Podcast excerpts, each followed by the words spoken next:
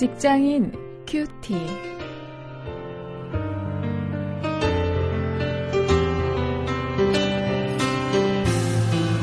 여러분 안녕하십니까? 6월 25일 오늘도 사도행전 11장 1절부터 18절 말씀을 가지고 오늘은 인간 관계를 주제로 해서 말씀을 생각해 보겠습니다.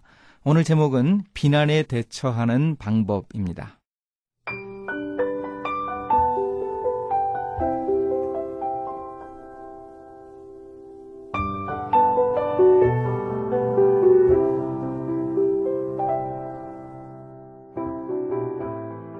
유대에 있는 사도들과 형제들이 이방인들도 하나님 말씀을 받았다 함을 들었더니 베드로가 예루살렘에 올라갔을 때 할례자들이 힐란하여 가로되 내가 무할례자의 집에 들어가 함께 먹었다 하니 베드로가 저희에게 이 일을 차례로 설명하여 가로되 내가 요바성에서 기도할 때 비몽사몽간의 환상을 보니 큰 보자기 같은 그릇을 내 귀를 메어 하늘로부터 내리워 내 앞에까지 들이우거늘 이것을 주목하여 보니 땅에 네 발 가진 것과 들짐승과 기는 것과 공중에 나는 것들이 보이더라.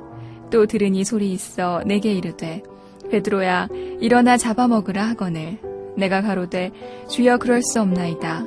속되거나 깨끗지 아니한 물건은 언제든지 내 입에 들어간 일이 없나이다 하니 또 하늘로부터 두 번째 소리 있어 내게 대답하되 하나님이 깨끗하게 하신 것을 네가 속되다 말라 하더라. 이런 일이 세 번 있은 후에 모든 것이 다시 하늘로 끌려 올라가더라. 마침 세 사람이 내가 우거한 집 앞에 섰으니 가이사랴에서 내게로 보낸 사람이라. 성령이 내게 명하사 아무 의심 말고 함께 가라 하심에 이 여섯 형제도 나와 함께 가서 그 사람의 집에 들어가니 그가 우리에게 말하기를 천사가 내 집에 서서 말하되 네가 사람을 요바에 보내어 베드로라 하는 시몬을 청하라. 그가 너와 네 온 집에 구원 얻을 말씀을 네게 이르리라 함을 보았다 하거늘. 내가 말을 시작할 때에 성령이 저희에게 임하시기를 처음 우리에게 하신 것과 같이 하는지라. 내가 주의 말씀에 요한은 물로 세례 주었으나 너희는 성령으로 세례 받으리라 하신 것이 생각났노라. 그런즉 하나님이 우리가 주 예수 그리스도를 믿을 때 주신 것과 같은 선물을 저희에게도 주셨으니 내가 누구간데 하나님을 능히 맡겠느냐 하더라. 저희가 이 말을 듣고 잠잠하여 하나님께 영광을 돌려 가로되 그러면 하나님께서 이방인에게도 생명 얻는 회개를 주셨다 하니라.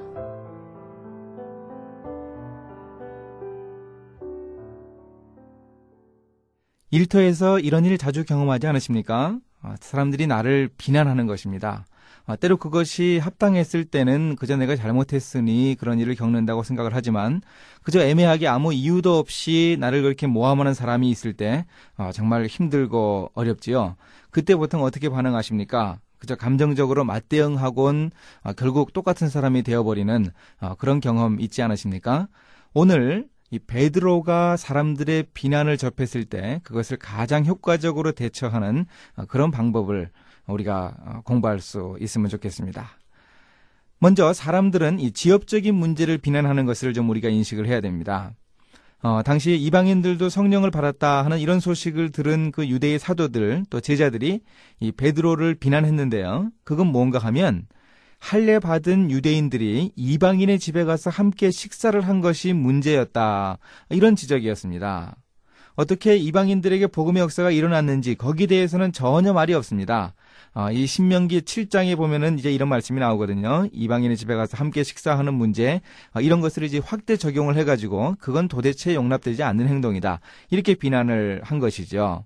어, 비난은 보통 이렇게 본질보다는 별것 아닌 문제에 대한 꼬투리 잡기에서 시작되는 경우가 많습니다. 아, 한 사람이 다른 사람을 비난할 때 정말 본질적인 문제보다는 지엽적인 문제인 경우가 많죠. 이것 우리가 분명하게 인식해야 합니다. 사람들이 나를 비난하는 것이 무엇인가 분명하게 파악을 해야 합니다. 이렇게 파악해야 문제를 제대로 파악해야 4절부터 11절에 나오는 대로 논리적으로 확신 있게 반박하는 어, 그런 일을 할 수 있습니다. 그런 비난에 대해서 베드로는 이 몇 가지 전략을 구사를 하는데요. 하나는 이 논리적으로 정연하게 설명을 하는 것입니다. 이 사절에 보면은요, 차례로 설명을 했다 이렇게 기록을 합니다.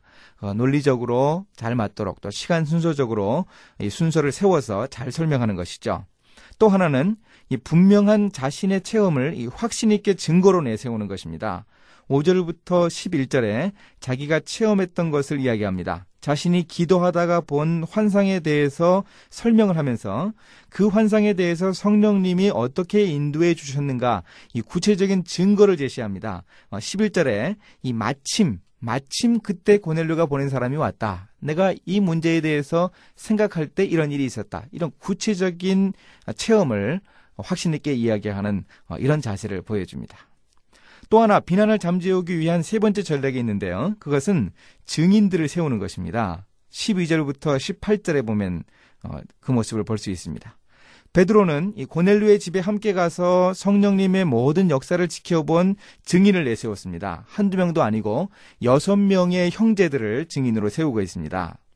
이렇게 증인들까지 내세우고 내가 누구간데 하나님을 능히 맡겠느냐 이렇게 17절에 이야기할 때 그 비난하던 사람들이 잠잠해질 수밖에 없었지요. 너무도 분명한 증거 아닙니까? 그러니 그들이 결국 하나님께 영광 돌릴 수밖에 없었습니다. 이제 이 말씀을 가지고 실천거리를 찾아봅니다. 이 비난에 감정적으로 맞대응하는 것은 어리석습니다. 우리가 흔히 그런 과정을 밟습니다만 그건 참 어리석죠.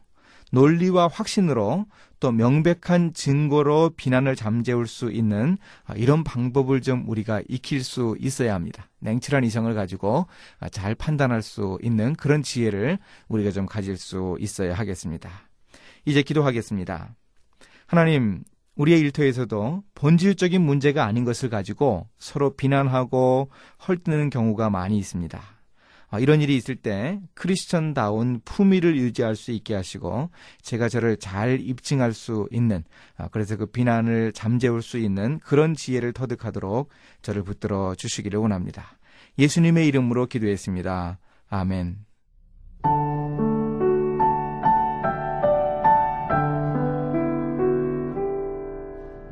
고등학생 시절에 교회 목사님께 들은 이야기예요.